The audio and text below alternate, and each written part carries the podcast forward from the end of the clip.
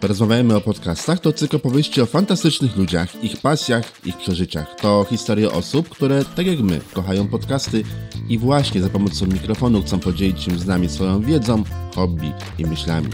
Dla nas podcasterów i słuchaczy podcastów to także doskonały sposób na poznanie nowych osób i nowych audycji, które będziemy mogli dodać do swojej playlisty. Kilka dni temu nagrałem bardzo ciekawą rozmowę z bardzo ciekawym człowiekiem. Chcecie posłuchać? Moim dzisiejszym gościem, właściwie pierwszym gościem w cyklu Porozmawiajmy o podcastach jest Dominik Juszczyk. Dominik prowadzi podcast z pasją o mocnych stronach.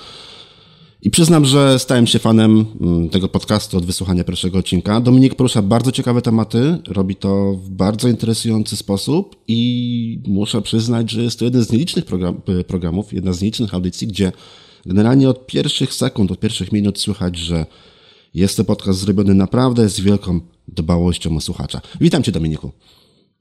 Witaj. Miło mi być pierwszym gościem w Twoim podcaście. Mam nadzieję, że cykl będzie popularny i dzięki temu również i nasze podcasty, i Twój, i mój, i, i wiele innych zyskają chociażby kilku czy kilkunastu dodatkowych słuchaczy. E, chciałem z Tobą porozmawiać dzisiaj o podcastach, o tym, jak wyglądały Twoje początki, o tym, skąd w ogóle wziął się pomysł na podcast, jak nagrywałeś pierwszy odcinek. Z tego co wiem, nagrywałeś go mnóstwo razy. I na końcu chciałem spytać Ciebie również o jakąś jedną taką małą poradę, jaką miałbyś ewentualnie dla osób, które chciałyby same rozpocząć swoją własną karierę podcastera. Powiedz mi może na początku, skąd w ogóle pomysł na podcast? Pomysł na podcast jest e, stąd, że ja sam jestem e, wręcz nałogowym słuchaczem podcastów. E, przed, tą, przed tym nagraniem sprawdziłem, ile mam zasubskrybowanych różnych podcastów. Mam ich 15 w tej chwili w, w aplikacji. Jesteś w stanie Niektóre... wysłuchać wszystkich? Masz na to czas? Tak, ja dużo chodzę, dużo biegam. Mam psa, z którym trzy razy dziennie wychodzę. Sporo jeżdżę samochodem, więc podcasty towarzyszą właściwie cały czas. I taki mały tip, e, można ustawić w większości aplikacji słuchanie razy dwa, prędkość e, słuchania podcastów. Więc ja wszystkie podcasty słucham dwa razy szybciej. Potem jak e, słyszę czyjś głos w takim normalnym tempie, to aż się dziwię, czy to jest ta sama osoba jakoś tak dziwnie powoli mówi. Ale dzięki temu mam, mam możliwość i mam czas, żeby przesłuchać więcej podcastów. Ciekawy sposób. Przyznam, że nie wpadłem na to, żeby słuchać podcastów razy dwa. Zdarzało mi się niektórych podcastów słuchać razy, nie wiem, półtora albo 1,2. Natomiast razy dwa, no to zdecydowanie szybciej. To faktycznie ten głos brzmi troszkę inaczej, ale też i, i dzięki temu yy, widzę, że więcej czasu jesteś w stanie zaoszczędzić i więcej podcastów przesłuchać. Tak, zgadza się.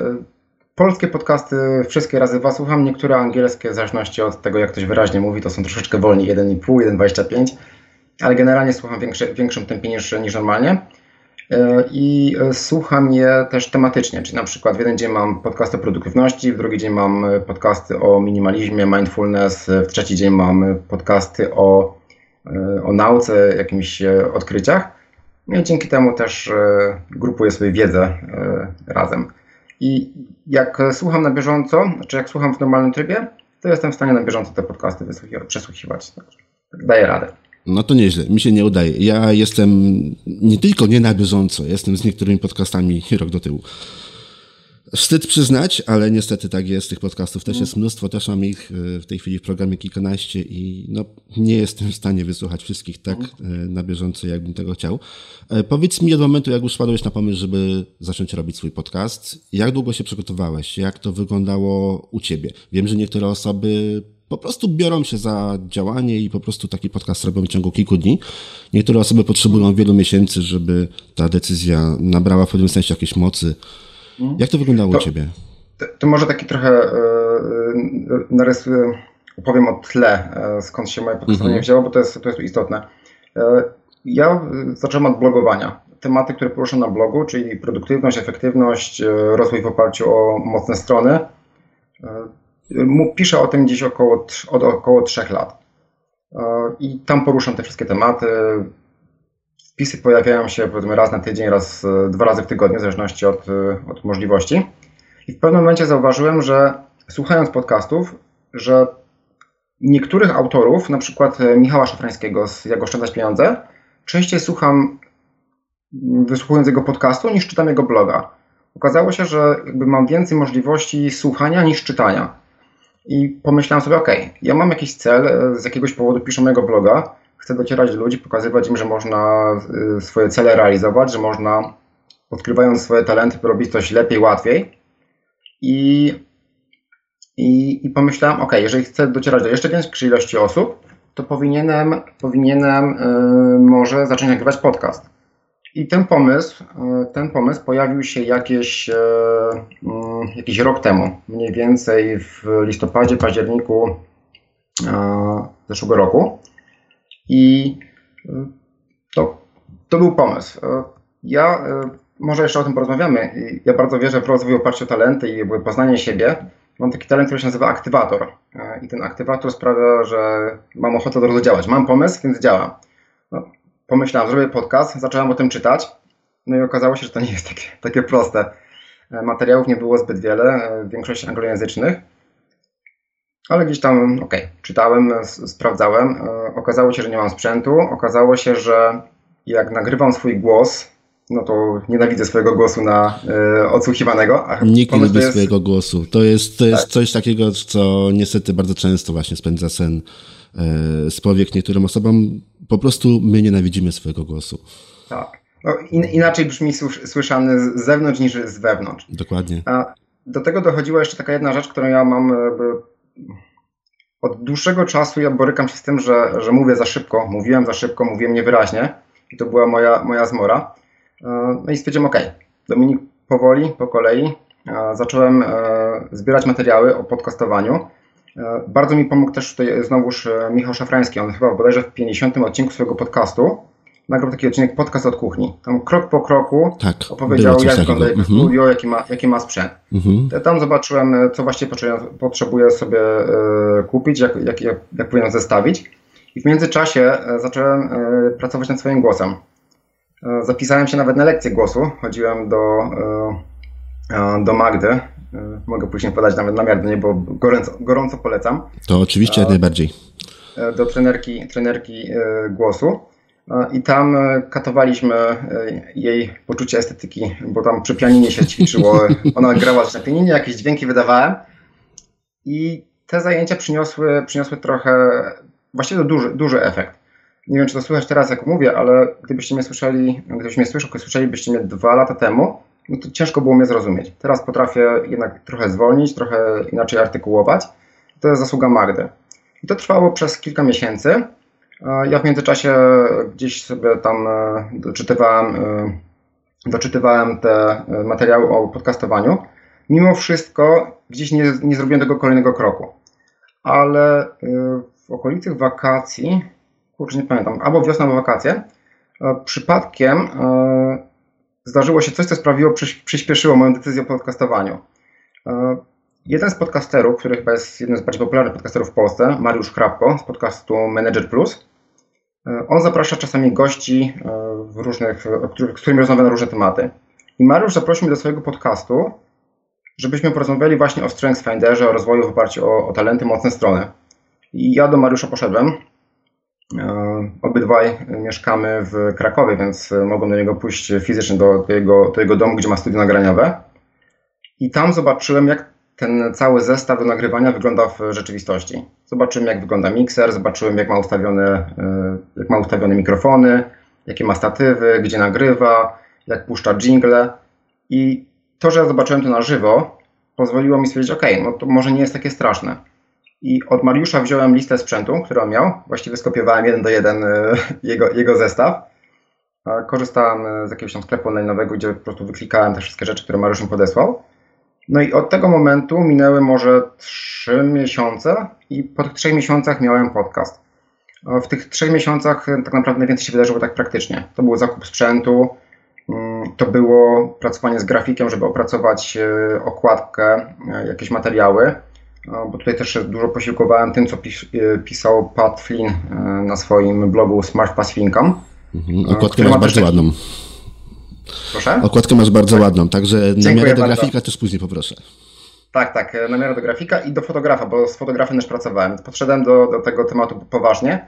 Właśnie za, za, za poradą Pataflinę, który powiedział, że okładka jest bardzo ważna, mhm. bo jest widoczna jako właściwie pierwsza przyciągająca wzrok, jeżeli ktoś patrzy na katalog iTunes, czy Stitcher, czy jakiekolwiek inne aplikacje, gdzie te podcasty są wyświetlane, no to najpierw się widzi grafikę, a potem się widzi, widzi resztę. I, I ta grafika też musi być dobrze przygotowana, bo ona jest wyświetlana w różnych rozmiarach. Najmniejszy chyba jest 300 na 300 obrazek, więc ten tekst musi być czytelny. Dlatego ja stwierdziłem, ok, grafik tu jest potrzebny. A przy okazji tam opracowałem sobie logo strony i tak dalej. Zysku było więcej. Ja sam e, pracuję w takich e, rytmach 12-tygodniowych, e, czyli planuję sobie, jakie cele chcę osiągnąć na 12 tygodni. Więc na początku, na początku lata, w czerwcu postawiłem sobie taki cel. Do końca sierpnia, na początku września wypuszczę pierwszy odcinek podcastu. No i to dało mi taki rytm właśnie w tym czasie. W tym czasie robiłem próbne nagrania za pomocą tego sprzętu. W tym czasie zrobiłem sobie sesję fotograficzną, logo, okładkę. To wszystko poskładałem razem. Poinstalowałem wszystkie wymagane pluginy polecane przez innych podcasterów do WordPressa, żeby automatycznie automatycznie katalogi typu iTunes, Stitcher e, ściągały listę nowych odcinków. No i pod koniec sierpnia zabrałem się za nagrywanie pierwszego odcinku, e, odcinka. I tutaj już wspomniałeś o tym, że, e, że to, to, nie było takie proste, jak mi się wydawało. No właśnie, wspominałeś chyba w pierwszym odcinku, z tego co pamiętam, że nagrywasz go już tam n raz, nie pamiętam ile to było, 14 razy? Mnóstwo, mnóstwo razy. Kil, kilkanaście razy, tak. A tu jeszcze e, może wspomnę moją wizytę u Mariusza Hrabko, bo tam też wszedłem na miękkich nogach, cały zdenerwowany, yy, myśląc sobie o tym, ok, jak będzie nagrany mój dźwięk, nagrany mój głos w wersji takiej do podcastu. I myślałem, że jak ja będę nagrywał swój podcast, to będzie łatwiej. A okazało się, że przy pierwszym odcinku sam byłem bardzo zdenerwowany, pomimo tego, że byłem ja i komputer przede mną i, i cały ten sprzęt. Więc to, że to było 17 razy, wynikało z dwóch rzeczy. Po pierwsze, nagrywałem jakąś wersję i słyszałem takie trochę drżenie głosu, więc e, musiałem się jakoś oswoić.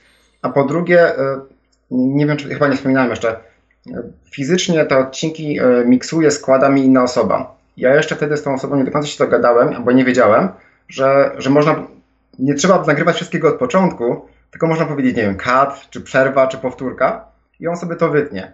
Ja w jakimś tak z tym amoku, takim nagrywaniu, że ja nagrywam i, i takim przejęciu, jak mi coś nie wychodziło, no to nagrywałem nową wersję, nowy plik od początku. Tak, aby, nie, tak aby film był nagrywany jedną sceną, jednym ciągiem. E, no to ja tak, e, tak próbowałem nagrać pierwszy odcinek. Przy drugim odcinku już, e, już porozmawialiśmy z Marcinem, z osobą, która mi składa, miksuje mój podcast. I tam już mi powiedział, ok, jak pomylisz się, powiedz takie słowo, od tego momentu wytnę, nie musisz powtarzać całości od początku. Także... Nie, przepraszam, że tak ładne słowo nie zniechęciło Cię to, nagrywanie kilkanaście razy jednego odcinka? No bo przyznam, ja że te 14 czy 17 razy dla wielu osób to byłaby no, wartość zaporowa i wiele osób by po prostu odpuściło sobie w pewnym momencie nagrywanie całkowicie podcastu.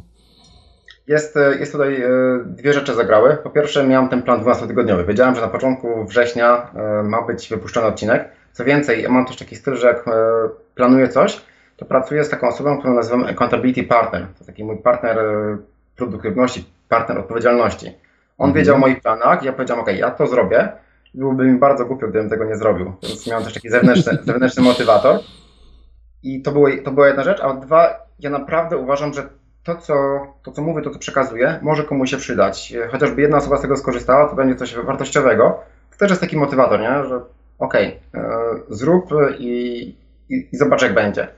Tu też mi mhm. pomogło trochę, trochę pomogło mi to, że y, ten mój aktywator, który jak już zaczął coś robić, y, jest takie powiedzenie better done than perfect. Y, pomyślałem, ok, wypuszczę jakość, która jest dla mnie dobra, nieperfekcyjna i będę się uczył w trakcie. Zresztą tutaj mi pomogły też bardzo historie innych podcasterów i właśnie Pat Flynn i Michał Szafrański, oni cały czas opowiadają, że na początku, jak słuchają tych pierwszych swoich odcinków, swoich podcastów, e, Michał chyba ma teraz koło setki już e, nagranych odcinków, e, Pat Flynn jest przy, przy drugiej setce. Oni mówią, że nie mogą tych pierwszych odcinków słuchać, bo są tak, tak, tak śmiesznie dla nich brzmiące, tak nieporadnie. No to ja nagrałem dwadzieścia okay. kilka swoich odcinków i powiem Ci, że pierwszego nie byłbym w stanie w tej chwili wysłuchać. Ja sobie zdaję sprawę z tego, że jest po prostu tragiczny. Mi jest naprawdę wstyd słuchać pierwszego odcinka. Ale myślałem któregoś dnia o tym, żeby nagrać go od nowa, po czym stwierdziłem, że tak naprawdę to bez sensu. Bez sensu jest nagrywać go od nowa, bo w momencie, jeżeli pokażę właśnie taki nieudany odcinek, to będzie też pokazanie, że w jakiś sposób się rozwijam, że też coś tam później e, z sobą robię i mimo tego, że pierwszy odcinek był fatalny, no to kolejne są e, są już lepsze. E, jest jeszcze taki gościu, mm, prowadzi podcast, mm, podcast Answerman. Mhm. Nie wiem, czy, nie wiem czy, czy miałeś okazję kiedyś się zapoznać z, tym, z jego podcastem. Mm, Cliff, Cliff Ravenscraft bodajże on ma, tak? Zaraz sprawdzę. Mhm. Tak, on się nazywa Cliff Ravenscraft i prowadzi podcast, e, podcast Answerman. Ma nagrane, o ja nie wiem, ale on ma na koncie chyba z kilkadziesiąt tysięcy odcinków podcastu, wiesz, bo on tych mhm. serii nagrywa całe mnóstwo. I w jednym z odcinków, nie pamiętam, sprzed roku czy sprzed dwóch lat, właśnie wspomina o tym, jak wyglądały jego początki, jak nagrywał swój pierwszy odcinek, podcast Answerman, E, który jest zresztą gdzieś dostępny w sieci. Ja sobie go kiedyś ściągnąłem, żeby go przesłuchać. I to był moment, w którym zdecydowałem, że nie. Mój pierwszy odcinek zdecydowanie zostaje w sieci, bo jego pierwszy odcinek wcale nie był lepszy od mojego. Mhm. E, ja mojego jeszcze nie zdecydowałem się przesłuchać. E, tego pana Cliffa Ravenska, tak, mhm. tak ja o nim słyszałem i patrzyłem na jego zestaw. On też ma bardzo dobry poradnik, e, jaki sprzęt kupić. Niestety na Amazonie i dosyć, dosyć drogi ten zestaw jest, zwłaszcza dla, dla początkujących. No, on korzysta z samego mikrofonu, który kosztuje bodajże, nie wiem, chyba z 500 dolarów najtańszej jasne, wersji. Jasne.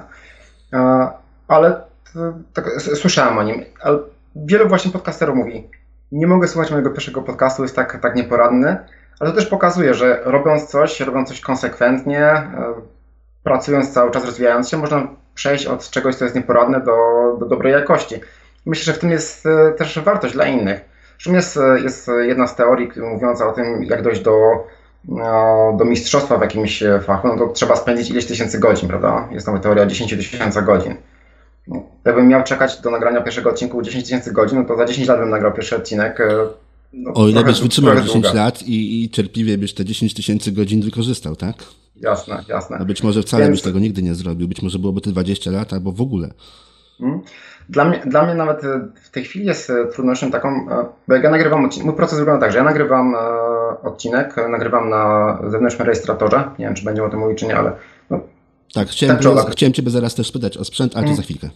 Jasne. Nagrywam, nagrywam odcinek, czy z komputerze, czy w rejestratorze, gdzie z tego powstaje jakiś plik, który ja wysyłam Marcinowi, który dorzucę tam melodyjkę, muzyczkę, którą wybrałem, obrabia to, wycina właśnie te moje zapętlenia, jakieś, e, jakieś powtórzenia i później ten plik dostaję. I dla mnie nawet to pierwsze przesłuchanie pliku, żeby sprawdzenie, czy wszystko, co było wycięte, to trzeba, jest już trudne. Z dwóch powodów. Po pierwsze, ja słyszę mój głos, co mówiłem, że jeszcze się do niego nie przyzwyczaiłem, a dwa, dalej słyszę, że można było mówić lepiej. Dalej słyszę, że czasami mówię e, e zacinam się, dalej, dalej słyszę, że czasami mówię za szybko, czasami odmienię źle źle jakiś rzeczownik, jakąś złą wersję powiem.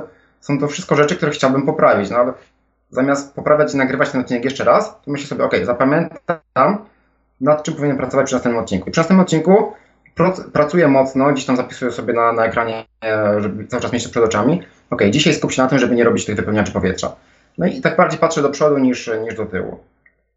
Słusznie, podoba mi się Twoja decyzja i podoba mi się Twój sposób e, pracy, e, ale mimo wszystko jednak, kurczę, intryguje mnie to, kilkanaście razy nagrywać pierwszy odcinek. Ja bym chyba nie podobał. Mój pierwszy odcinek był nagrywany bodajże chyba dwa razy.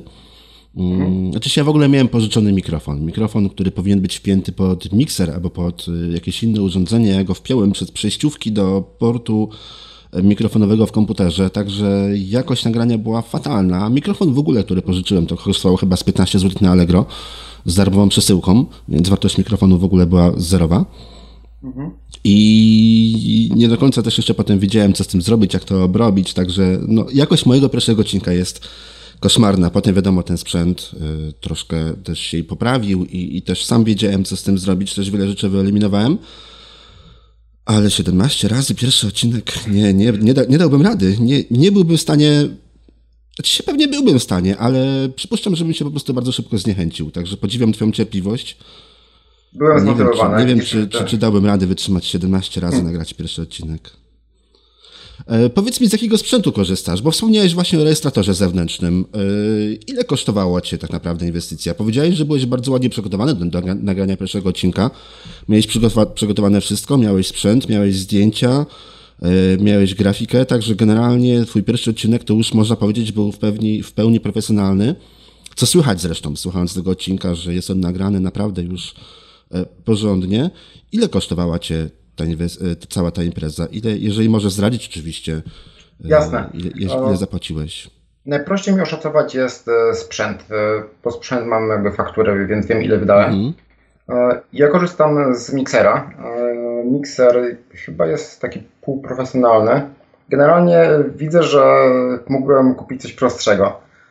Mój mikser ma wejście na 4 mikrofony, 12 wyjść, 100 efektów i tak dalej. Więc e, mikser kosztował 1000 coś złotych. Do tego rejestrator zewnętrzny, e, który jak słuchałem wszelkich porad służy temu, że gdyby komputer nagle wysiadł, e, czasami system się zawiesza i tak dalej, no to mam, mam nagrane coś w pewnym miejscu. Rejestrator kosztował około 500-600 zł. Generalnie na całość sprzętu wydałem około 2000 zł. E, można było mniej. A, no i tego mikrofon. Tutaj była chyba podstawowa rada, żeby do, e, kupić mikrofon, który zapewnia dobrą jakość. Generalnie pewnie będziemy mówić później, jaka jest, e, jaka jest taka jedna najważniejsza rada. No to mikrofon, który zapewnia dobrą jakość, dobrą jakość to jest, to jest podstawa. Ja bardzo chciałem brzmieć profesjonalnie i, i szukałem mikrofonu, który miałby dobrą jakość. Mikser, można kupić sprzęt bez można to wszystko zacząć bez miksera, bez, e, bez zewnętrznego rejestratora. Ja miksery też chciałem, e, nie ukrywam, dlatego że ma tu taki magiczny przełącznik, który może wysokie tony ograniczyć. Jak mówią, że się wstydzę mojego głosu, czy tam nie widzę swojego głosu, uważam, że on brzmi za wysoko, więc ja go trochę, trochę ściągam na mikserze e, w dół. To jest właściwie chyba podstawowa podstawowa funkcjonalność miksera, który teraz dla mnie, dla mnie mikser wnosi do tego, do tego zestawienia. No i to było, to jeżeli chodzi o sprzęt, e, sprzęt yy, który mam tutaj podpięty. To mhm. wszystko podpięte, podpięte ze sobą. Teoretycznie, teoretycznie, teraz nagrywamy na Skype, ale teoretycznie gdybym był sam w tym odcinku, to nie potrzebuję, nie potrzebuję komputera, żeby nagrać odcinek. W minimalnym zestawie, gdybym chciał nagrywać odcinek gdzieś na zewnątrz, jakieś wywiady na ulicy, no to biorę mikrofon, biorę, biorę rejestrator i też e, dam radę nagrać e, mhm. to, co potrzebuję. Aha, czyli twój rejestrator umożliwia podpięcie bezpośrednio pod niego mikrofonu. Tak, tak, ma wejście Lightning, ma, mhm. ma mikrofon i ma wyjście, wyjście słuchawkowe. On ma nawet sam wbudowany mikrofon, więc tak naprawdę sam rejestrator mi już wystarczy. No tak, ale jak wiadomo, te wbudowane mikrofony w cokolwiek nie zawsze są wystarczająco dobrej jakości, ale jeżeli możesz podpiąć mikrofon, to faktycznie jest to też wygodne rozwiązanie, jeżeli gdzieś też chcesz z kimś gdzieś na zewnątrz porozmawiać. No to tak. przyznam, że trochę Cię kosztował ten sprzęt. To była faktycznie trochę duża inwestycja. inwestycja tak. E, wydaje mi, się, wydaje mi się, że można dużo taniej to zrobić, e, chociażby kupując prostszy, prostszy mikser. Znaczy się tak naprawdę dużo zależy, tak ze swojego punktu widzenia, to mogę powiedzieć, że dużo zależy od tego, jak tak naprawdę chcesz ten mikser wykorzystywać. Bo w momencie, jeżeli chcesz no widzisz, nagrywasz na zewnętrznym urządzeniu, czyli to w pewnym sensie już wymusza też możliwości podpięcia różnych urządzeń. W momencie, jeżeli chciałbyś przeprowadzać jeszcze z kimś wywiady, z kimś, kto będzie z tobą w jednym pomieszczeniu, no to musisz mieć możliwość pięcia drugiego mikrofonu. Mhm. E, owszem, możesz kupić jakieś, e, jakieś urządzenie, które, jakąś bramkę, e, która pozwoli ci na wpięcie dwóch mikrofonów i to przekierowanie tego, powiedzmy, nie wiem, czy na komputer, czy na jakieś wyjście liniowe. No ale tutaj też właśnie zależy od tego, na jakie urządzenie trafisz. Niektóre wcale nie są takie tanie i, i te kosztów, tych kosztów tak bardzo też nie ograniczysz. Ja, ja nie ukrywam, że docelowo w moim podcaście chcę nagrywać więcej, więcej wywiadów. Sporo osób jest w stanie przyjechać do mnie do Krakowa, bo ja jestem w stanie gdzieś pojechać z tym całym sprzętem, spakować go walizkę i jechać gdzieś. Chciałbym, chciałbym nagrywać właśnie wywiady z ludźmi, którzy wykorzystują swoje talenty, korzystają z, z jakichś e, moich porad e, produktywności i dlatego, dlatego trochę zainwestowałem w ten sprzęt. No i mhm. plus to ściąganie wysokich tonów naprawdę było ważne dla mnie. No. A do tego, do tego, jeżeli chodzi o koszty, pytałeś, no to jest e, sprzęt, e, sprzęt który mam tutaj. Do tego e, wszędzie było mowa o tym, żeby, żeby zainwestować w dobrą grafikę, dobrą okładkę. Ja nie jestem grafikiem, więc współpracowałem z, z graficzką. Tutaj Ninę mogę bardzo, bardzo polecić, też mogę prosić podesłać link do jej strony. Oczywiście, jeżeli są osoby, z którymi współpracowałeś, które możesz polecić, to ja bardzo chętnie zbiorę tego typu linki, opublikuję w notatkach do naszego dzisiejszego wywiadu, naszej mhm. rozmowy. I no po prostu po to, żeby inne osoby mogły skorzystać. Być może są osoby z Krakowa, albo osoby, które mogą mhm. też współpracować z kimś z Krakowa i po prostu y, dobrze mieć bazę osób polecanych, mhm. osób, z którymi dobrze się współpracuje.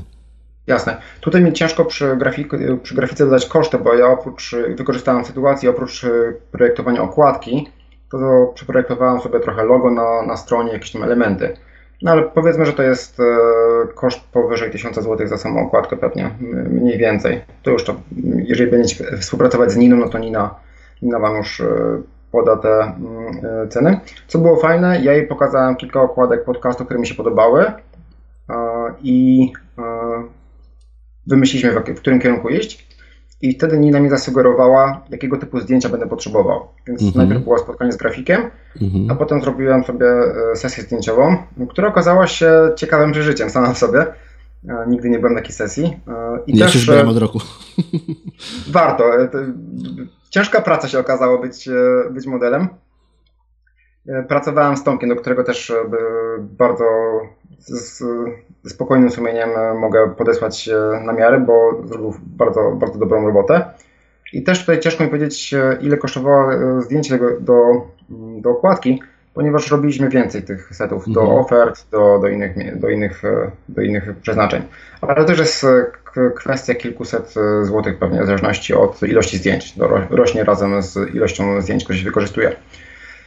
I tak sobie myślę, czy jeszcze, czy jeszcze coś. Aha, no jeszcze to, co musiałem kupić, co chciałem kupić, e, to jest e, muzyczka, jingle, który mam wykorzystany na początku i na końcu mojego podcastu.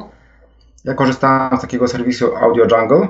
Tam jest chyba tysiące tych, e, tych dźwięków, muzyk, muzyczek nagranych.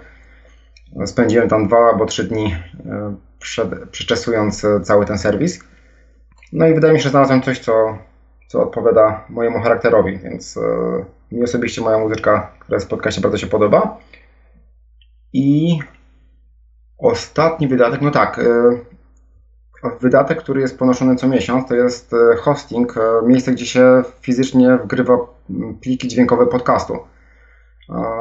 Też według wszystkich poradników, które czytałem, absolutnie wszyscy mówią, żeby nie trzymać tych plików na swoim hostingu, tam gdzie się trzyma blog bo łatwo, łatwo y, przekroczyć limity, limity mm, limity transferu, tak? O to Obrań, chodzi? Tak, e, download mhm. przychodzi do głowy. Mhm. O ile są tego typu limity, bo nie każdy hosting coś takiego ma, ale tak, faktycznie, tak. faktycznie bardzo istotna rzecz w momencie, jeżeli są limity na hostingu, to, to trzeba z tym bardzo uważać. Jasne. No i teraz w zależności później, jak będziecie mieć popularny ten e, swój podcast, jeżeli to jest kilka tysięcy osób i w momencie wypuszczenia nowego odcinku te kilka tysięcy osób w ciągu jednego dnia na przykład te, te odcinki, ten odcinek ściąga, no to można też e, zabić stronę, czy zabić tam nawet cały serwer. Dlatego, dlatego warto zainwestować w hosting, który jest dedykowany do hostowania plików podcastów. Ja korzystam z Libsyn e, i tam miesięcznie kosztuje 15 dolarów chyba. Mam taką opcję. Tam ma możliwość wtedy hostowania do 250 MB miesięcznie wgrywania. Nie ma limitów żadnych e, pobrań. Co jeszcze sympatyczne są statystyki. Statystyki pobrań każdego odcinka i statystyki pobrań e, dziennych, które nie ukrywam na początku się mocno śledzi, patrząc czy w ogóle ktokolwiek tak. słucha to jest, to jest e, bardzo, bardzo dobre, jest to, że jakby patrząc na te statystyki, e, tam wszystkie katalogi, do których wrzucacie e, podcast, czy iTunes, czy Stitcher, czy, czy inne, inne aplikacje, one wszystkie ściągają pliki fizycznie z tego miejsca jednego. Więc każde pobranie waszego podcastu, niezależnie od kanału, który będzie pobrany, będzie zliczone jako pobranie w statystykach Lipsyn. I, i, i to, jest, to jest dobrze widzieć. Ja już po, mam nagrane 7 odcinków, już widzę, która tematyka jest bardziej popularna, która mniej, co pozwala mi też wymyślać, w, czego, o czym więcej mówić, o czym mniej mówić e, w podcaście. Więc jakieś statystyki, które pokazują ściągnięcia, ściągnięcia plików, e, podcastów są, są bardzo pomocne, pożyteczne. Oj, na pewno. Statystyki na pewno są bardzo przydatne. A jeszcze tak co mówiłeś, że statystyki mm, uwzględniają zarówno iTunesa, Stitchera, jak i całą resztę, to wnika też troszkę ze sposobu funkcjonowania tych serwisów, ponieważ one wszystkie tak naprawdę bazują na twoim e, na tym, co ty udostępniasz na twoich plikach RSS, w związku z czym mm, one wszystkie zawsze będą uwzględnione. I ja kiedyś spotkałem się właśnie z takim pytaniem, w jaki sposób w ogóle liczyć pobrania podcastu, w jaki sposób liczyć odsłuchania. No i wydaje mi się, że właśnie tego typu serwisy, jak, jak, jak chociażby właśnie Lipsyn, to chyba jest jedyne rozwiązanie, żeby tak naprawdę wiedzieć dosyć, z dosyć dużą dokładnością, kto i w jaki sposób tego naszego podcastu słucha. Znaczy, ja przypuszczam, że jeżeli ktoś będzie biegły w Google, Google Analytics i trzyma pliki na swoim, na swoim serwerze, no to mógłby tak ustawić jakoś e, śledzenie, e, śledzenie poszczególnych plików, że mógłby to robić, ale to będzie łopatologiczne i to będzie no tak, tak tylko pytanie, na, na okrągło. Czy to nie będzie przypadkiem wyważania otwartych drzwi, tak? Bo skoro są serwisy, które ci takie rzeczy udostępniają i udostępniają albo za niewielką kwotę, albo niektóre wręcz za darmo, w jakiejś tam podstawowej konfiguracji, no to czy jest sens robienia czegoś takiego, poświęcenia iluś tam godzin, żeby robić dokładnie to samo za pomocą czegoś innego. Mi się wydaje, że chyba większe, większego sensu po prostu nie ma. Mi osobiście było szkoda czasu. Pomyślałem, że w tym czasie, kiedy konfigurował to wszystko, sprawdzał, to mogę nagrać kolejny podcast, albo mogę napisać kolejny wpis na bloga, albo mogę zrobić coś, komuś pomóc. Więc. Słusznie. E, właśnie odnośnie tematyki Twojego bloga i Twojego podcastu jeszcze chciałem porozmawiać. Poruszasz bardzo ciekawe tematy. O co chodzi tak naprawdę? Tak w kilku słowach, co to są mocne strony? i w jaki sposób można się w ogóle wziąć za szukanie mocnych swoich stron i do czego to w mhm. ogóle służy? O co w tym wszystkim chodzi?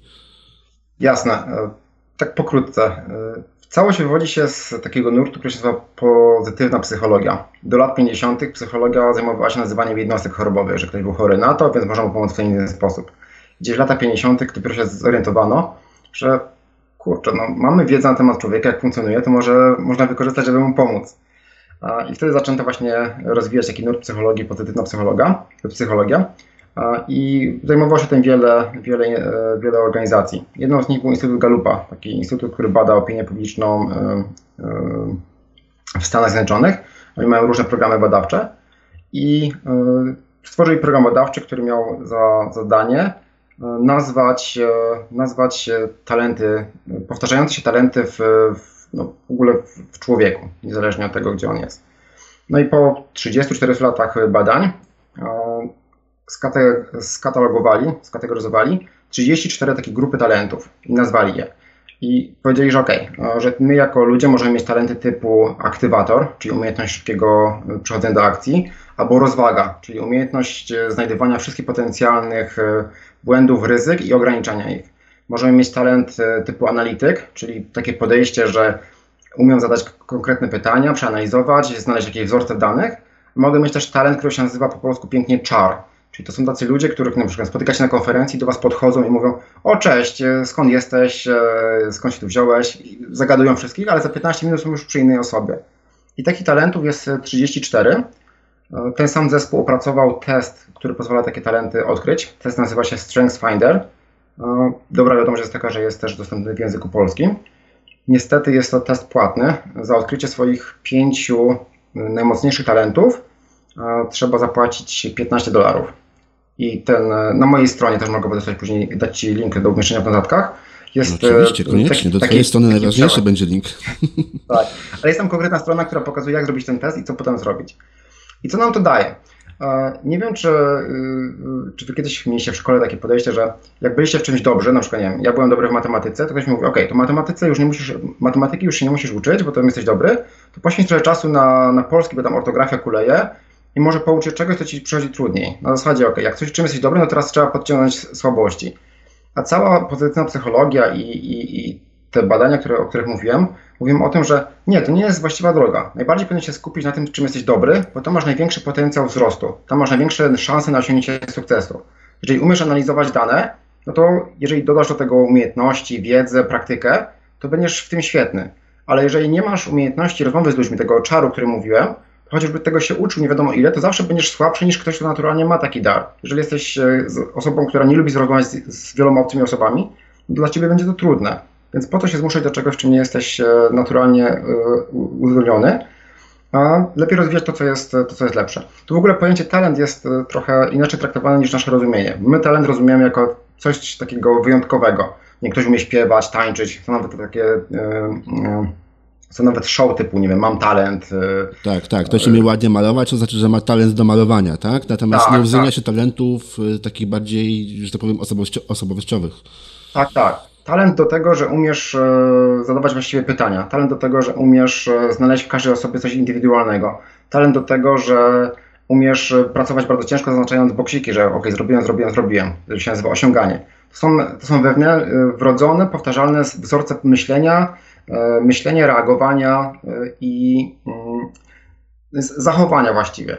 I Właśnie ten test, e, te badania całe pozwalają odkryć te takie wrodzone talenty. Nie talenty związane z, z umiejętnością pięknego śpiewania, tylko z, umiejętność, z tym, co jest związane z naszym sposobem myślenia, reagowania i zachowywania się. I y, mając już te talenty zidentyfikowane, dobrze wiedzieć coś o sobie więcej, ale to jest, e, co jest, ja bardzo lubię w tej metodzie opracowanej przez Instytut Galupa, jest to, że to jest bardzo praktyczna metoda, która mówi, ok, masz talenty, to teraz jest twoim obowiązkiem je rozwijać, budować mocne strony. Czyli właśnie na przykład e, mając talent empatii, o którym e, mówię, bo jest łatwo mi się do niego odnieść, bo mam samą empatię, czyli umiejętność e, odgadywania emocji. Czy na przykład, nie rozmawiam z tobą i widzę mniej więcej, czy jesteś zadowolony, smutny, wesoły, czy zdenerwowany, wycofany. No kurczę, muszę wyłączyć kamerę. No to jeszcze, jeszcze głos zostaje, nie? Mhm. I dzięki temu ja mogę trochę dostosować moje, moje, moje zachowania do tego. Ale gdybym jeszcze do tego dodał e, wiedzę na temat e, czytania mowy ciała, e, mimiki twarzy, no to ja jeszcze bardziej wykorzystuję ten, ten talent. Jeżeli dodam do tego mm, wiedzę na temat, jak ludzie między sobą na spotkaniach reagują, w zależności od swoich, swoich stanów emocjonalnych, no to ja jeszcze bardziej praktycznie wykorzystuję ten mój talent. Więc to jest rozwijanie talentu do mocnej strony. Mocna strona to jest talent, w który zainwestowano, do, do którego właśnie dodano wiedzę, umiejętności, które ćwiczono. E, talenty bardzo dobrze się sprawdzają w zespołach wszelakich, w pracy, jakichś wspólnotach, grupach, bo jeżeli ja wiem, że ja mam talent aktywatora, czyli umiejętność takiego, że słyszę pomysł, zaczynam działać, a ty masz talent rozwagę, czyli yy, nie, nie, mówię, że ty masz talent rozwagę, yy, mhm, rozumiem. Dla, dla, przykładu podaję, jeżeli ja wiem, że mam aktywatora, ty masz rozwagę, czyli taką umiejętność, ale i też potrzebę przeanalizowania wszystkich potencjalnych ryzyk, jeżeli my o tym nie wiemy, to potencjalnie możemy się w pewnym momencie spiąć i powiedzieć, wiesz co, nie możemy zacząć jeszcze, bo nie, nie przeanalizowaliśmy wszystkich ryzyk, a ja się będę frustrował, bo mówię, kurczę, zacznijmy, później przekonamy się o czymś. Jeżeli o tym wiemy wcześniej, to po pierwsze możemy dobrać swoje role odpowiednio, na przykład ty możesz być odpowiedzialny za planowanie, a ja mogę być odpowiedzialny za tworzenie prototypów, y, które sprawdzamy szybko, jak coś działa i potem możemy wymyślić, jak z tym ruszyć dalej. I i właśnie takie poznanie talentów w zespole pozwala po pierwsze wybrać rolę dla członków zespołu w zależności od tego, jakie mają talenty, żeby oni je najbardziej wykorzystywali, a potem można tworzyć e, wręcz taktycznie partnerstwa. Właśnie osobę, która ma aktywatora, zetknąć z kimś, kto ma e, takie bardziej analityczne podejście, żeby jeden drugiemu pomógł e, przemyśleć, a drugi wystartować z jakimś pomysłem. Talenty można wykorzystywać w celu osiągania jakichś aby osiągnąć jakieś cele lub rozwiązać jakieś problemy. Jeżeli na przykład wiem, że mam się nauczyć programować no i mam na przykład talent do, yy, okay, do indywidualizacji. Talent indywidualizacji to jest talent do yy, podchodzenia indywidualnie do każdej osoby, wiedzenia czegoś o każdej osobie.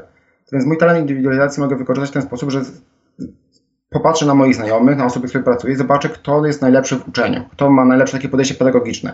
Będę z nim rozmawiał mogę zastosować talent indywidualizacji do siebie. Zobaczyć, ok, kiedy się najlepiej uczę, czy, le, czy rano, czy po południu, czy często w małych dawkach, czy lepiej raz w tygodniu, a dłużej.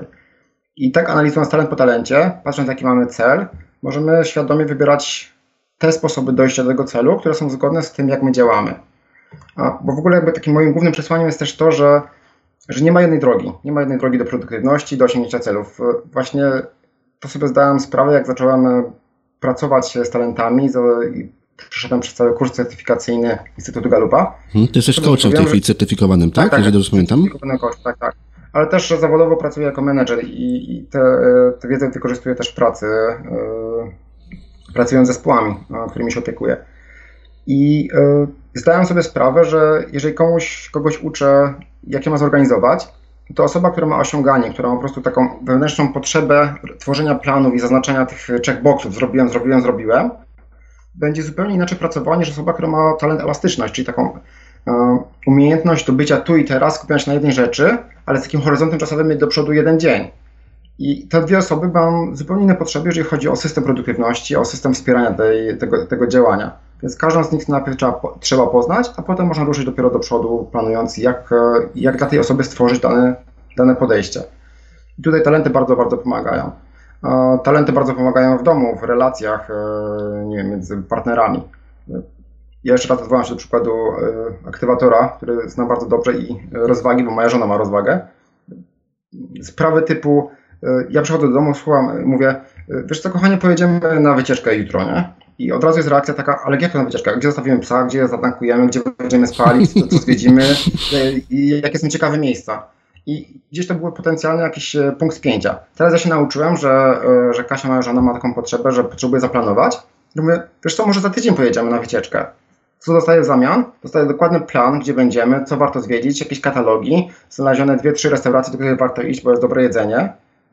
Ja dalej mogę proponować coś, e, ona ma dalej czas na zastanowienie się, a dzięki temu zamiast jakichś spięć, kłótni, no mamy coś do, dobrze zaplanowanego i możemy zgodnie jechać. Sama znajomość talentów gdzieś koło 40-50% kłótni e, wyeliminowała z naszego życia, czy tam różnych dyskusji, no właśnie przez to, że zaczynamy rozmawiać za pomocą tego słownictwa, za pomocą e, tego sposobu myślenia. Okay, w czym jestem dobry, z czego wynika moje działanie, mhm. jakie są moje potrzeby, ale też jakie, jakie są Twoje potrzeby w, w tym kontekście. No, chyba tyle, rozgadałem się trochę. ale ciekawy temat.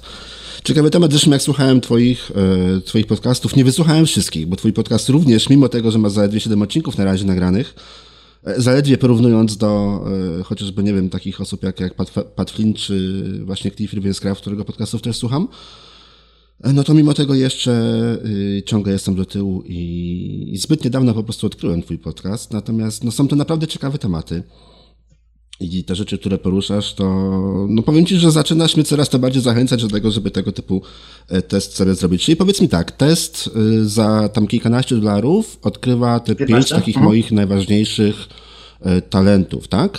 I, mhm. I co potem? Dobrze, załóżmy, że zrobię taki test. Załóżmy, że wejdę na Twoją stronę, zapłacę tam, nie wiem, w Instytucie Galupa 15 e, dolarów, dostanę ten test, wykonam go i powiedz mi, co z tym testem mogę dalej zrobić? O co mhm. w tym potem będzie chodziło? Jasne. Tu trochę zależy od tego, czy e, mówisz w języku angielskim, czy nie. Bo o ile test można zrobić w języku polskim, to raporty opisujące mhm. talenty jest w języku angielskim. Więc scenariusz pierwszy, znasz język angielski, no to twoim następnym krokiem jest e, zalogowanie się na stronę e, gallupstrengthcenter.com, do której też link podamy. I tam dostajesz trzy różne raporty. Raporty, które opisują twoje talenty, talent po talencie, gdzie możesz sobie dokładnie przeczytać ten raport i podkreślić nawet zdania, które są o tobie. Mhm. Dzięki temu lepiej ten talent poznać. I oprócz tego są tam, e, jest tam raport, który daje ci pomysły na akcję, jak możesz dany talent rozwinąć. I tam punkt po punkcie możesz to realizować. E, oprócz tego dla anglojęzycznych e, słuchaczy jest dostępna taka seria filmików publikowana przez Instytut Galupa na YouTubie. Nazywa się Theme Thursday.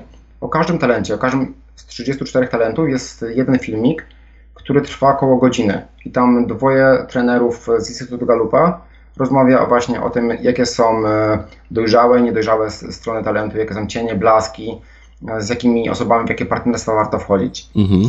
I nawet jeżeli nie, nie mówicie po angielsku, to warto chyba e, poprosić kogoś o przetłumaczenie tego, tego na język polski, bo tam jest potężna dawka wiedzy. W języku polskim nie ma za dużo tych materiałów. E, są dwie osoby, które publikują i udostępniają trochę te rzeczy. Jedną jestem ja. Po zapisaniu się na mój newsletter dostaniecie e, dwustronicowy raport o każdym talencie, o każdym z talentów. I tam są właśnie takie informacje, jakie są najbardziej produktywne zastosowania, jakie są niebezpieczeństwa danego talentu, nad czym warto pracować. A drugą osobą, która e, udostępnia takie informacje jest Marta Bara. Też dam później link, żeby się umieścił w w notatkach.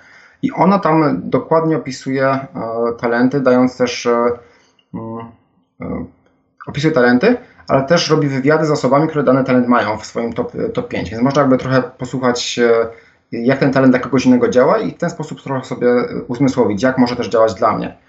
Ona nie ma jeszcze zrobionych wszystkich 34 opisów, ale tam dużo tych opisów jest, więc jest szansa, że, że znajdziecie też swój. I to są takie rzeczy, które można zrobić jako pierwsze, a potem Marta publikuje sporo materiałów. Ja też mam chyba już około 20-30 artykułów na temat talentów, w których krok po kroku można zobaczyć, jak, jak pracować z tymi talentami. Jeżeli to już jest e, zrobione, no to w Polsce chyba jest teraz chyba 6 osób, które są certyfikowanymi trenerami tele, e, Instytutu Galupa w rozwoju oparciu mocne strony. Z następnym, następnym e, krokiem mogłoby być na przykład praca z którymś z takich e, trenerów, którzy patrząc na te talenty, patrząc na nasze cele, jak chcemy osiągnąć, pomogą nam te talenty wykorzystać e, w jak najbardziej produktywny sposób. Mhm, czy pozwolą nam je rozwinąć, tak? W pewnym sensie. Tak, tak. Zawsze dobrym pomysłem jest, niezależnie od tego, czy mówimy pomysł, czy nie, opowiedzieć o tych talentach naszym bliskim i zapytać ich, słuchaj, wiesz co, wyszedł mi w, w, w teście Galupa, który tak, Strengths Finder czasami jest nazywany system Galupa, wyszedł mi taki talent, który się nazywa wizjoner, czyli że zawsze patrzę na, na horyzont, zawsze jestem tam do przodu i to mnie motywuje, taki daleki cel, ale czasami to jest tak dalekie, że, że zapominam robić jakichś kroków, żeby ten cel osiągnąć. Czy widzisz takie zachowania w, w tym, co robię? Czy, czy coś powtarza, czy nie? No i ktoś mówi, tak, rzeczywiście jak działasz, czasami to jest dobre, a czasami to jest wkurzające. No i już jest jakieś, jakieś pole do, do, do pracy, nie? Jeżeli masz talent e, strategic, strateg e, po polsku, to jest taki talent, który pozwala e, dostrzegać różne drogi i od razu je wybierać. Gdybyś ty miał stratega i na przykład powiedział ci, słuchaj Krystian, jak, co najlepiej pole, polecić słuchaczom, co powinni zrobić jako pierwszy krok, to pewnie byś miał kilka pomysłów, ok, zrobię taki, taki, taki, jak jeżeli miałbyś talent strateg. I, I możesz to innym polecić. I znowu pytasz kogoś, z kim pracujesz w domu, czy ja rzeczywiście tak robię. I okazuje się, że tak, no, ktoś tam powie, w jaki sposób to widać, ale też ci może powiedzieć jakieś niebezpieczeństwa. Może ci na przykład powiedzieć tak, rzeczywiście mówisz, jak powinniśmy zrobić, jak możemy, jak możemy najszybciej iść do, jakieś, do jakiegoś miejsca, do jakiegoś e, celu, ale zapominasz nam powiedzieć, na jakiej podstawie doszedłeś do tego wniosku. Więc jakbyś jeszcze nam powiedział, jaki jest, jaki jest droga, do której doszedłeś do tego, do tego wniosku, żebyśmy też mogli za tobą nadążyć, mhm. to będzie nam łatwiej za tobą, za, tobą, za tobą e, podążać. No i dzięki temu z takich rozmów też Ci wychodzi sporo, sporo pomysłów na akcje, jak rozwijać dany talent, na co zwracać uwagę. Mhm. Więc e, te kilka kroków. Raporty, e, materiały na polskich stronach, praca z trenerem i rozmowa z bliskimi, współpracownikami, może z menedżerem, z szefem. E, jeżeli, jest, e, jeżeli też jest tym zainteresowany, to mogą być dobre pomysły, jak rozwinąć swoje talenty. Najważniejsze jest to, żebyś, najważniejsze jest to, żeby nie zostać talentami jako tylko wiedzą, ok, ty jestem taki, tylko żeby wykorzystać to, żeby się rozwinąć, żeby z tego coś, coś więcej, z tym coś więcej osiągnąć. To jest jakby takie przesłanie główne. Mhm, no to jeżeli chodzi o szefa, no to różnie bywa, różnych mamy szefów i czasami jest tak, że boimy się rozmawiać z szefem, szczególnie właśnie o swoich mocnych sobie stronach, że przypadkiem tego przeciwko nam nie wykorzystał. No zależy z kim oczywiście pracujemy, z kim współpracujemy, natomiast no, to, co, to, co zauważyłeś na końcu właśnie, istotne, żeby nie zostawiać tego wszystkiego, a dobra, okej, okay, tu ja już wiem i, i, i to mi wystarczy. E, powiedz mi jeszcze tak wracając do samego podcastowania, mm, co sprawiło Ci największą trudność? W momencie, jak już podjąłeś decyzję, że rozpoczynasz swój podcast, podjąłeś e, konkretne decyzje, postanowiłeś sobie e, konkretny, postawiłeś przed sobą konkretny termin, konkretny plan. Co było największym dla Ciebie jakimś wyzwaniem, rzeczą, z którą najtrudniej było sobie w pierwszej chwili na początku poradzić? Mhm. To są takie dwie rzeczy, one są w sumie wspólne. Jedna to jest takie, ja coś nagrywam, wypuszczam, już nie mam na tym kontroli. To jest gdzieś tam, można ściągnąć, e, jest w internecie, e, każdy może odsłuchać, każdy może pomyśleć, posłuchać jak mówię, co mówię, może to skomentować i, i to jest takie trochę, no, oddanie trochę siebie, nie? że mogą się śmiać, mogą, e, mogą, mogą różnie komentować. Więc to była taka, taka chyba pierwsza, pierwsza rzecz. A dwa, no tak po ludzku. Bałem się, że nikt nie będzie tego słuchał, więc e, patrzyłem na... Myślałem sobie, będę nagrywał i tam będą, nie wiem, e, kilka osób z rodziny, kilka osób z, z bliskich znajomych, a więcej nikt nie będzie słuchał tego. Więc na początku dosyć często patrzyłem na statystyki, e, kto, kto, ile z tych ściągnięć podcastu. Dałem sobie nawet taki cel. Wypuściłem pierwszy odcinek chyba 8 września. Moim celem było 1000 pobrań do końca roku. Na szczęście jest tego trochę więcej. W tej chwili, jak patrzę na statystyki, to jest ponad 3000 pobrań na 7 odcinków, czyli tam średnio 420 osób mniej więcej słucha jednego odcinku. Dużo, I dużo. Jak na podcast, który ma 7 odcinków, to powiem, że to jest naprawdę dużo. No, więc jestem bardzo zadowolony i to też bardzo motywuje. Nie? Okazało się, że jednak ktoś chce tego słuchać. Co więcej, e, zauważyłem e, z takich pozytywnych zmian, zauważyłem, że podcast ściąga duży ruch na blog. Ludzie słyszą, że mówię w podcaście o tych rzeczach, mówię, że na blogu jest więcej informacji, mhm. przychodzą na bloga i komentują te odcinki podcastu. To też jest bardzo, bardzo dobre, że jest jakaś interakcja e, z, z użytkow- ze słuchaczami.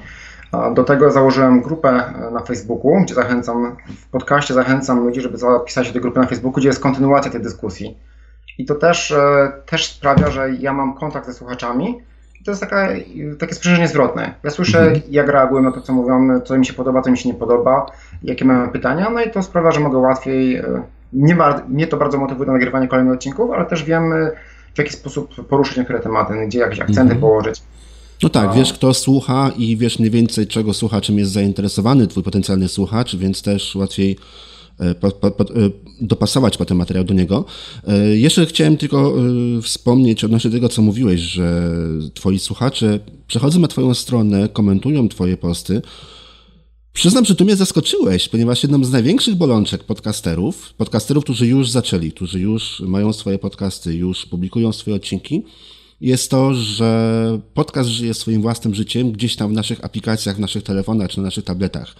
Czyli mamy, nie wiem, podcast Addict, y, Player FM, czy y, jakąś aplikację, nie znam iPhone'a, tam, nie wiem, z iTunesa. Y, I generalnie tam żyją podcasty, natomiast bardzo mała część słuchaczy tych podcastów trafia na naszą stronę internetową. I ruch bardzo często jest przez wiele, wiele, wiele miesięcy w ogóle niezauważalny tutaj w tą stronę. To Ciekawe, myślę, myśl, myślę, że tutaj jakby te dwa takie czynniki sukcesu są takie, że ja dużo informacji, może jeszcze nie dużo, chciałbym więcej, ale sporo linków, e, których wspominam w podcaście, umieszczam w notatkach. To są linki, które warto odwiedzać. To są jakby serwisy, gdzie można coś więcej się dowiedzieć, serwisy, gdzie można zrobić test. Więc jeżeli ktoś chce z takiego serwisu skorzystać, no to dużo łatwiej jest e, kliknąć link w opisie podcastu niż e, niż szukać, niż dokładnie. Tak. I to jest bardzo, bardzo istotna wskazówka dla wszystkich osób, które zaczynają swój podcast. Właśnie umieszczać wszystkie linki, o których się mówi w odcinku gdzieś, gdzieś na końcu, gdzieś w notatkach. Ja w tej chwili mam tych linków już kilkanaście wypisanych, tych, o które e, będę Cię e, prosił po zakończeniu nagrania i one również trafią do opisu naszej dzisiejszej rozmowy i wszystkich nowych podcasterów, wszystkie osoby, które rozpoczynają swoją przygodę z, z podcastingiem, właśnie zachęcam do tego, żeby tego typu rzeczy robić, żeby publikować wszystkie te linki. Mhm. No i jeszcze tu jedną, jedną rzecz wspomnę. Ja każdy podcast, e, który wypuszczam, opisuję, tworzę wpis na blogu. No traktuję to jako normalny wpis na blogu, więc jest cała, cała też promocja, tak, marketing wokół tego. Czyli wrzucenie na Facebooka, na Twittera, na LinkedIna, powtórzenie na Twitterze za jakiś tam czas. E, ja korzystam z takiej aplikacji, która jest e, do, w podstawowej wersji za darmo, ona się nazywa postify.com. To jest polska, polska aplikacja. Do pięciu, do pięciu social media jest za darmo. Czyli jeżeli mam powiedzmy 5 typu Twitter, e, Facebook prywatny, Facebook e, fanpage, LinkedIn, to można 5 takich serwisów podpiąć i 10 rzeczy w kolejce umieścić. Mhm. Czyli jak mhm. wypuszczam nowy podcast, no to ja tam dodaję 10 wpisów. Dzisiaj wyślij na Twittera, za godzinę wyślij na Facebooka, e, wieczorem wyślij na LinkedIna, za dwa dni wyślij znowu na Twittera i wieczorem za dwa dni też wyślij na, na, na tam. Mhm. I to jest też bardzo przydatne. Więc, więc z tego bardzo korzystam i widzę, że później ludzie wchodzą. No i też e, mam mm, taki serwis u siebie zainstalowany, który skraca linki. Więc e, generalnie mm, URL mojej strony jest bardzo długi, nearperfectperformance.com i by ciężko go wpisać komuś, kto nie zna języka angielskiego, ale mam też skróconą formę npp.run, jak bieganie, czyli np, Natalia Piotr Piotr.run. I tam jak wpisując, podając e, odnośniki do odcinku, e, mówiąc e, w trakcie trwania odcinku, mówię, że ok, zapraszam do odwiedzenia odcinku wpisu pod adresem npp.ran ukośnik 007. To jest w miarę mhm. łatwe do zapamiętania. Stała formuła, że jest siódmy odcinek, to jest 007 i to też pomaga. Nie jest bardzo długi URL, tylko w miarę, w miarę prosty. Mhm. Te dwie rzeczy chyba. No ale mimo wszystko jednak ruch, który przekierowany jest z podcastu na stronę internetową, to wcale nie jest takie proste. Wcale nie jest tak łatwo coś takiego zrobić, bo wiele osób naprawdę słucha podcastów, ale, ale ich nie komentuje, nie zagląda później na stronę właśnie. I bardzo często te dwie rzeczy żyją całkowicie niezależnie. Osobna strona internetowa, osobno podcast. Mhm. Ale w związku z tym mogę Ci powiedzieć o jednym wyzwaniu, które mam, bo y, bardzo y, wszędzie czas. Y, wszędzie, gdzie czytam, ludzie mówią, że warto dbać o to, żeby w katalogach iTunes Teacher pojawiały, mhm. się, pojawiały się oceny Twojego podcastu. I o ile, ludzie, o ile ludzie wchodzą na bloga i też zostawiają jakąś informację, komentują, jest tam jakiś ruch, to zauważyłem, że nie jest łatwo namówić ich, żeby zostawili ocenę w iTunes. Jest to jednak dłuższy proces, nie każdy ma tam konto. To trzeba y, usiąść specjalnie przy komputerze. Zwykle z komórki jest to dosyć trudno zrobić. Przynajmniej ja nie znalazłem jakiegoś łatwego sposobu, y, jak to ludziom opisać, chociaż na tym pracuję. I, I, to jest y, tutaj wyzwanie. Na tym chętnie popracował. Jeżeli będziesz kiedyś nagrywał wywiady z innymi podcasterami i ktoś znajdzie na to, na to radę, no to będę pierwszy, który, który będzie chciał z tego skorzystać. Nie, nie, pierwszy będę ja, zanim opublikuję materiał. E, jeżeli chodzi o iTunes, to jest duży problem, bo e, nie ma, iTunes generalnie na Maci jest zainstalowany już na stałe, tak? Na, mhm. jest po prostu jako jeden z, element, jeden z elementów systemu. Natomiast na Windowsa musi się osobno zainstalować, osobno skonfigurować, osobno założyć konto. Nie każdy to robi, nie każdy czuje taką potrzebę w ogóle. Ja potrzebuję iTunesa tylko i wyłącznie, pod, potrzebowałem, bo w tej chwili już nie potrzebuję, żeby dołożyć do katalogu mój podcast, natomiast w tej chwili nie jest to w ogóle wymagane. Ja w ogóle tej aplikacji nie potrzebuję, w związku z czym mhm. komentowanie tam dla mnie w tej chwili to jest no, proces skomplikowany i mocno utrudniony, więc tutaj rozumiem też i, i słuchaczy. Mhm. No. Nie jest to proste, ale zobaczymy, być może ktoś kiedyś wymyśli coś, co, co da się tutaj e, co mogłoby nam tutaj te działania uprościć? Mam, mam zamiar przetestować dwa podejścia, bo jakby cały czas szukam e, i obydwa są e, podobne. Jedno widziałem w podcaście Mała Wielka Firma, słyszałem. E, tam każdy komentarz zostawiony na iTunes jest wyczytywany przez prowadzącego na początku podcastu. Czyli ktoś jak zostawi komentarz z jakimś nickiem czy imieniem, nazwiskiem, mhm. to, będzie, to będzie wyczytany. E, podcast, e, chyba najlepiej zrobiony podcast, jakiego kiedykolwiek słuchałem, The Sean Stevenson Health, The Health Mo.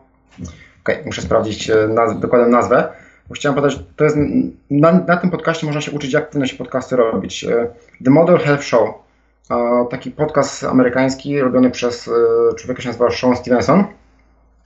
Oni, e, tam jest, to są albo dialogi tego prowadzącego z producentką swoją lub wywiady z, z gośćmi. Oni na początku każdego odcinku wybierają jeden taki featured komentarz, który opisują, mówią dlaczego był fajny, dlaczego był dobry. Mhm. Kiedyś słuchałem e, podcastu, nie pamiętam nazwy, coś 101 e, lekcji biznesowych, coś takiego, 101 Business Classes. I tam z kolei raz w tygodniu, w piątek, był losowany jeden e, komentarz. I ten komentarz dostawał dostęp do ich zamkniętego klubu, za który się płaciło tam 100 dolarów chyba za, za dostęp. Mhm. A osoba, która była wylosowana, której komentarz był wylosowany, dostawała dostęp tam na, na stałe. Więc to są mhm. jakby różne drogi, jak e, motywować ludzi do zostawiania komentarzy. No, ciekawe, ale raczej Ocen. dla osób, które mają większą ilość komentarzy już, bo w momencie, jeżeli trafia ci się jeden w tygodniu, no to musiałbyś tak naprawdę każdemu dać taki dostęp. Zgadza się, tak. No ale czemu służą komentarze? Może to jest istotne, bo to nie są komentarze, tylko to są komentarze, ale im więcej mhm. ocen, im, im wyższe oceny, im więcej komentarzy, tym bardziej twój podcast jest widoczny w katalogu. Więc jeżeli ktoś szuka jakiegoś e, e, podcastu, to będzie prędzej, przepraszam, będzie prędzej widział y, podcasty, które mają więcej ocen, więcej komentarzy niż te, które mają zero. Mhm. Więc jest bardzo wymierna korzyść z tego, że te komentarze tam się pojawiają. Dokładnie. Dokładnie. E, dobrze, powiedz mi jeszcze, gdzie można Cię znaleźć? Strona npp.run, tak? Gdzie jeszcze i pod jakimi nazwami? W iTunesie? W iTunesie z pasją o mocnych stronach, mhm. podcast, ale ja bym przekierował na npp.run. Ja jestem za produktywnością, efektywnością. Jeden priorytet, jedna najważniejsza rzecz. Jak ktoś wejdzie na stronę npp.ram, to znajdzie i link do iTunes, znajdzie wszystkie link do, informacje. do Twittera, mhm. do Facebooka, do grupy. Więc zapraszam na npp.ram. Mhm, Okej. Okay. E, a pełna nazwa Twojego bloga?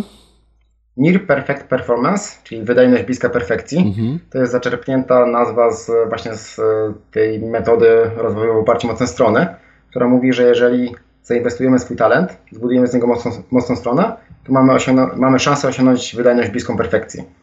Więc stąd, e, stąd nazwa. Mhm, no tak, to faktycznie troszkę trudno może być dla osób, które nie mówią po angielsku, ale npp.run adres krótki, 6 literek z, kropką po środku. Myślę, że nie będzie większego problemu. Poproszę Cię jeszcze jedną rzecz. Mianowicie chciałbym Cię zapytać o jedną taką, mm, nie wiem, tip po angielsku. Brakuje mi, brakuje mi czasami polskich słów, taką jedną poradę. Co mógłbyś poradzić, ponieważ już masz kilka odcinków za sobą, już masz, no, licząc ile razy nagrywałeś pierwszy odcinek, to masz kilkadziesiąt prawie, że odcinków za tak. sobą. Masz już komentarze, masz już czytelników, masz słuchaczy.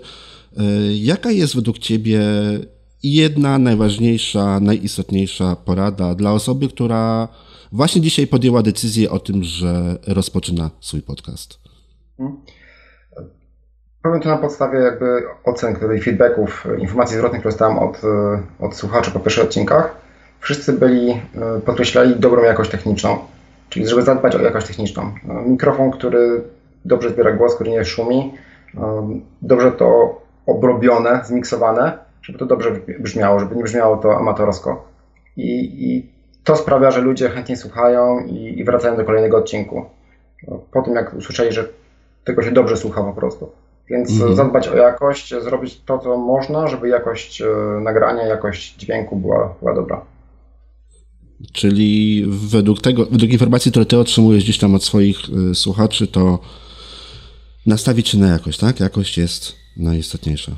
No, tak. trudno się nie zgodzić. Faktycznie trudno się nie zgodzić. Ja ostatnio rozmawiałem mm, ze swoją dobrą znajomą, która również słucha podcastów, yy, słucha wielu podcastów, ale wielu podcastów nie słucha. I właśnie tutaj główną przyczyną to jest po prostu fatalna jakość nagrania, że wielu podcasterów po prostu w ogóle nie przykłada się do tego, z jakiego sprzętu korzysta, czego używa i w jaki sposób tego używa i po prostu gdy jakość jest fatalna, no to można ją wybaczyć w pierwszym odcinku, ale gdy jakość jest fatalna w dziesiątym odcinku, to po prostu jest już niewybaczalne. Dobrze, dziękuję tak. Ci bardzo, dziękuję Ci bardzo za naszą rozmowę, dosyć długą rozmowę, bo ojej, już jakąś dobrą godzinę chyba e, rozmawiamy, nagrywamy, rozmawiamy dużo, dużo dłużej. No powiem Ci, że poruszyłeś wiele ciekawych tematów, wiele tematów, które no przynajmniej dla mnie na pewno będą dobrym jakimś tam motywatorem, e, dobrym argumentem, żeby zaglądać częściej na Twoją stronę. Na pewno słucham i będę słuchał Twojego podcastu e, dalej. Życzę Ci powodzenia i mam nadzieję, że, że jeszcze będziemy mieli okazję kiedyś porozmawiać. Może, nie wiem, zrobimy sobie jakąś, jakieś uroczyste podsumowanie 100 odcinków. Mam nadzieję, że tak, a ja też sugeruję, żeby zrobić miejsce, gdzie możemy wrzucać pierwsze odcinki podcasterów. E, ja w ogóle chciałem zrobić na swojej stronie, na stronie jak prowadzić podcast, na stronie, pod którą tak naprawdę cały ten cykl będzie podpięty. Hmm. Chciałem zrobić e, dwie rzeczy. Po pierwsze, po pierwsze właśnie mm, część filmów, które tam publikuję, opierać na tym właśnie, co moi rozmówcy tutaj sugerują, czyli z czym oni się mm, borykają, jakie, jakie mają mieli problemy przy rozpoczęciu swojego podcastu. A druga rzecz, o której myślałem i którą pewnie zrobię, to będzie po prostu katalog wszystkich tych podcastów, wszystkich tych osób, e, z którymi mam przyjemność, bądź też będę miał w przyszłości przyjemność rozmawiać. Twój oczywiście będzie pierwszy. Dziękuję Ci bardzo, że zgodziłeś się w ogóle na udział w pierwszym nagraniu. W momencie, jak wysłuchałem pierwszego Twojego odcinka, to wiedziałem, że akurat Ty koniecznie musisz być w tym pierwszym. E, I tutaj, I tutaj właśnie to Twoje e, dążenie do perfekcji, te, te, te 17 czy tam 14, pamiętam już w tej chwili, ile nagrań tego pierwszego odcinka, były takim jednym z poważniejszych powodów. Po prostu widać, że Widać, że to, co robisz, naprawdę jest dla, e, dla, dla, dla słuchaczy, a no, nie zawsze, przyznam, nie zawsze się to zdarza. Widzisz, Krystianie, upór się opłaca. Trzeba było nagrywać 17 razy i jestem pierwszym gościem. E, dziękuję Ci bardzo. To nagranie yy, nagra, nagrywaliśmy tylko raz. Informacja dla naszych słuchaczy, którzy słuchają naszej dzisiejszej rozmowy. Yy, rozmowę nagrywaliśmy tylko i wyłącznie raz. Nie będzie powtórek i prawdopodobnie nie będzie też nic z niej wycinane. Może jakieś pojedyncze elementy, o ile coś gdzieś e, w tak zwanej postprodukcji nam się trafi. Dziękuję jeszcze raz, życzę Ci powodzenia i do usłyszenia. Dziękuję, do usłyszenia.